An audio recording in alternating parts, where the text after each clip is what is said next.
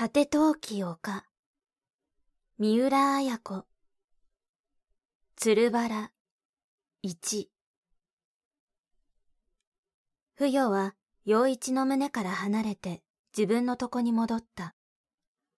枕元のスタンドにスイッチを入れると、青い傘に反射して部屋の中が少し水色を帯びた。陽一は腹ばいになってタバコに火をつけた。不与は枕に頬をつけて、その陽一を黙って見ていたが、18年も前に死んだ前の夫、加野守の顔を思い浮かべた。いつものことだった。陽一に抱かれると、不与は反射的に加野を思い出すのだ。加野に対して、未だに罪を犯しているような気がしてならないのだ。加野は一度だって自分が他の男に抱かれる姿を想像したことはなかったろうと、不与は思う。加野は小さな商社に勤める実直な会社員だった。これといった道楽もなく、ただ少し酒をたしなむ程度だったその加野が、ある夏の夜、突然、うーと、うめいたかと思うと、そのままあっけなくこと切れた。死が突如として来ることは知っていた。が、それがあのように自分の夫の身に起ころうとは、不与はそれまで考えたことがなかった。公務員だった不与の父は、不与が6歳の時、長いこと胸を病んで死んだ。母は近所の仕立て物などをしながら、細々と暮らしていたが、不与が結婚する2年前、腎臓を長く患って死んだ。不与の周囲に突如として死んだ者はなかった。だから、突如として起こった夫の加野の死は、不与に異常な恐怖を与えた。いつ、我が子の明子が奪い去られるか、あるいは自分が急死するかと怯えたものだ。書き消えるように加野が死んだ後、不与は料亭の帳場に雇われて、明子と共につつましく生きてきた。給料は安く、二人で生きるには必ずしも十分ではなかったが、不与はこれが自分の運命だと諦めていた。自分もかつて母と二人暮らしだったのだ。親子二代、同じ運命をたどるものかもしれないと思いながら、不与は努めて明るく生きてきた。食べて生きているだけで感謝だった。だが時折、カノのように自分が急死したら、アキコは一体どうなるか。そうした不安がいつも胸の中にあった。だから思いもかけず、橋宮陽一に結婚を申し込まれた時、不与は多くを考えずに陽一と結婚したのだ。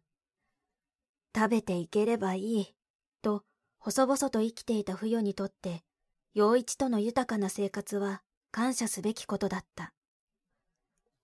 わがままなかや子という娘はいたが、その気性を飲み込んでしまえば、それほど腹を立てずに暮らすことができた。が、この半月余り、実子の明子が、お母さん、この家を出ようと、幾度も迫ることで、不与はさすがに心を悩ませていた。かや子に腹を立てる明子の気持ちがわからないわけではない。が、今まで長い間我慢してきて、二三ヶ月後には結婚する明子がなぜすぐにもこの家を出て行きたいというのか、不与にはわからなかった。金井と結婚する明子には、もう橋宮家は不要なのかもしれない。そしてこの家から嫁入りすることに、明子は屈辱を感じているのかもしれない。しかし、この家を出た後の自分はどうなるのか。不与は今更この家を出る気はなかった。陽一との間はうまくいっている。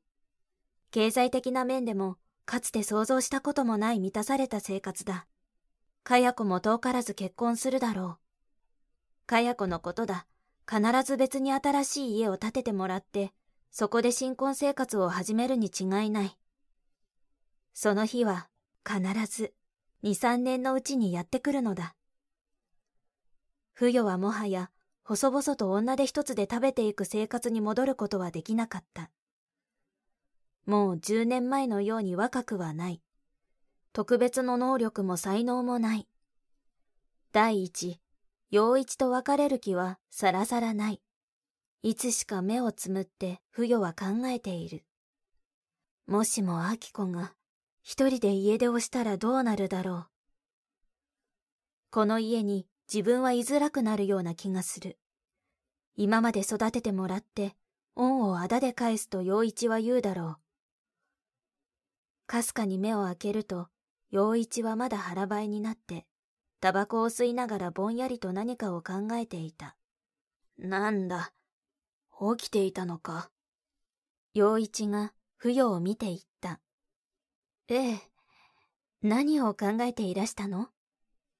うん。何？仕事のことだ。陽一はタバコを灰皿に押しつぶすと、スタンドのスイッチを切って枕に頭をつけた。陽一は別れた安子のことを考えていたのだ。二三日前、陽一は安子と小料理屋であった。その時安子は、私は今一生懸命自分を改革しているのよ。と、ふっくらとした手を陽一の手に絡ませていった。なんだい、自分を改革するって。尋ねる陽一を安子は流し目で見て。潔癖症を治すことよ。あなたの一番嫌いなところを治すつもりなのよ。と、ちょっと顔をあからめた。あの時の安子の表情は少女のようだったと陽一は思い出していた。十年の歳月は安子をどんなに孤独に陥れていたことか。しかし、それでよかったのだと陽一は思っている。以前の安子には拒絶する冷たさが多かった。が、今の安子は明らかに自分を求めている。小料理屋で陽一は言った。どうだね。今度思い切って私と旅に出ないかね。まあ、旅に？安子は驚いて目を見張った。安子は旅行嫌いなのだ。外食さえ好まぬ安子が、誰が寝たかわからぬホテルのベッドに寝ることなどはできないことだった。たとえシーツやエリフが新しかろうと、安子の神経は承知しなかった。一枚のシーツを通してベッドの汚れが直に身に伝わるような感覚を安子は持っている。どんな病気を持った者がそのベッドに寝たかわからないと、安子は想像するのだ。特に安子は梅毒を恐れた。梅毒を持った者が裸でベッドに寝たのではないかと恐れるのだ。公衆電話をかけるとき、安子は受話器をちり紙で持ち、ダイヤルを鉛筆の先で回す。ドアを開けるときも必ずちり紙を使う。そしてちり紙はその都度捨てる。旅行ね。再び安子は言って首をかしげた。お前自己改革を心がけていると言ったじゃないか。そうよ。立ち上がると安子は素手で襖の取っ手に手をかけてみせた。なるほど。大したもんだ。陽一は笑った。テーブルにこぼしたご飯だって食べられるようになったわ。ほんとかね？安子はわざと飯粒をテーブルにこぼし、ちょっとマヨネを潜めながらそれを拾って食べてみせた。大したもんだね。自分への愛の証を見せられたようで、陽一は安子がたまらなくいじらしかった。そんな安子の肩を抱き寄せると、安子は抵抗もせずに陽一の胸に倒れたが、でも、旅行は無理よ。母が出してくれないわ。と言った。いつも家の中に閉じこもりがちの安子が、急に旅に出たいと言っては、怪しまれるのは当然だ。なんとか口実を考えて、二三日夜間にでも行くんだな。わしの方は今のところ出張しようと思えば、すぐにでも出られるからね。そんな話をしたことを思い出しながら、陽一はさっきからタバコをふかしていたのだ。寝たとばかり思っていた不与がかすかに目を開けたとき、陽一は内心ぎくりとした。そして、電灯を消してから闇の中で苦笑していた。もう十年以上前にもこんなことがあった。その時はそばに寝ていたのは安子だった。陽一はその時、不与のことを考えていたのだ。丘の夜は静かだ。遠くの国道を行く車の音が、時折風に乗って聞こえてくるだけだ。陽一はいつしか眠りについていた。が、不与はまだ、じっと闇の中に目を開けていた。小説、果て陶器丘、集英社文庫、朗読、七瀬真由、